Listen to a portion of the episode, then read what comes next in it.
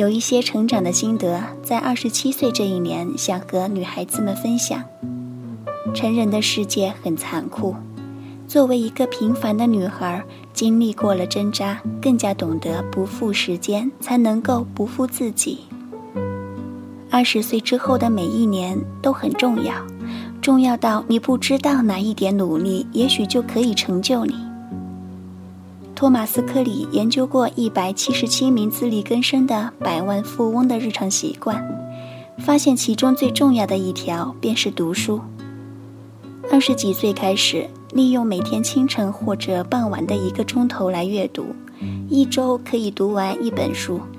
这是个不起眼的习惯，却是毕业之后人与人之间拉开差距的最主要的原因。读书与不读书。一年是五十二本书的差距，而五年之后就是两种人生的差距。在二十岁之后养成阅读的习惯，保证头脑充实，增加知识储量，见识世界更广阔的一面，你会由此去实现人生更多的可能。有过一个网友约见面之前，仅仅得知他是舞蹈老师。连照片都没有看过。见面那一天，我等在车水马龙的街角，看见远处走来个婀娜的女人，还未说话，便一眼认出了她。那一刻，发自内心的感慨：气质是一个女人最好的名片。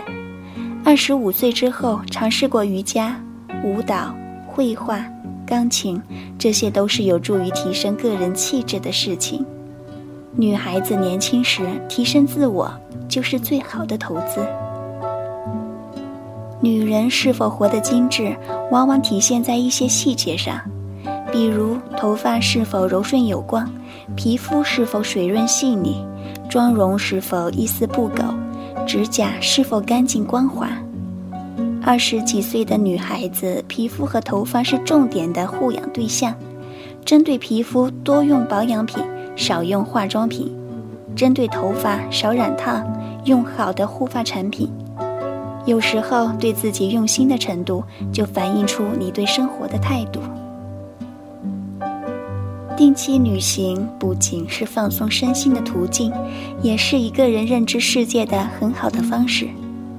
观察身边热爱旅行的朋友，发现他们大多是自信乐观，喜欢接受新鲜事物。对待不同的价值观也都非常的宽容。认识一个工薪阶层的姑娘，当我们总是感慨没钱或者没时间的时候，她每年都去旅行。她的办法是尽早订好机票，节省开支，并且让自己心里有所期待，在旅行前生活和工作都充满了斗志。一个三十五岁的姐姐，体重常年控制在九十二斤。和同龄女人比起来，年轻很多。不要小瞧一个人控制身材的能力。当女人二十五岁开始新陈代谢减慢，体重增加成为一种常态，那些能够常年保持身材婀娜的人，不仅是在控制体重，更是在控制人生。他们更容易相信自己能够通过努力获得自己想要的成就，并且良好的外表也赋予他们自信。在生活中的幸福感也更加的强烈。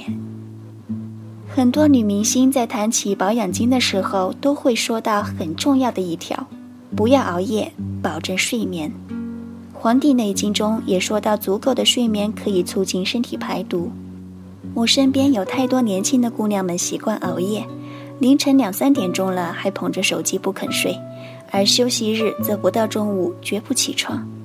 二十几岁可能不会察觉到这些生活作息的危害，然而身体却从来不说话。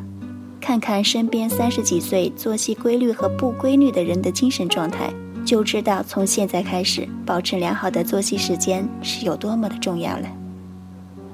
人有三种朋友，一种是人生至交，一种是在你生命中出现又消失的朋友，最后一种。是在只需要你帮助时才出现的朋友。二十岁之后，学会处理人际关系十分重要，精简自己的交际圈，找到志同道合并且值得信任的朋友，而不要把时间消耗在无意义的应酬上。记得，人脉是有多少人认识你，而不是你认识多少人。每年为自己设立一些短期以及长期的目标，并且经过一段时间后进行回顾，做出阶段性总结，这是获取进步的很好的方式。二十几岁的女孩子可以天真单纯，但切勿活得糊涂。很少有人可以生来就拥有完美的人生。我们总是要面对各式各样的挣扎，但每一次进步都能够令我们更接近自己想要的人生。二十岁出头时，觉得人生有父母、手足、伴侣作为依靠，大可不必太过努力。然而越长大，越发现每个人都是独立的个体，一个人在社会中的能力就是生存的底气。一个女孩子的奋斗非常重要。越早获得不依赖别人的能力，就越不容易受到来自外界的约束，才可以越大限度地体验生活的美好，保证家庭的幸福。二十岁之后，别怕自己因为家境或者资质平凡而觉得前程受限。年轻时能够吃苦就是最大的恩赐，肯低下头的人，昂起头的速度总比别人快。走最想走的那条路，哪怕它看起来无比艰辛，只要你保持学习的能力，这一路上的艰辛终究会成为你的核心竞争力。二十岁之后的每一天都很重要，所以每一天都要认真过。